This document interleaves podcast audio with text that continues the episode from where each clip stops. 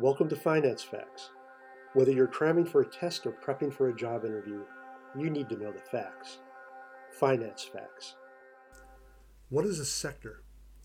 Sometimes we hear talk about sectors in the stock market, so let's figure out what it means. In the stock market, we call a sector a group of companies in a similar line of business. We assume that companies in a similar line of business should perform the same.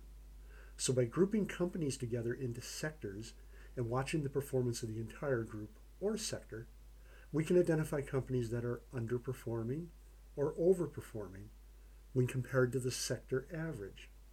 This allows us to target our capital into under or overperforming companies and trade accordingly.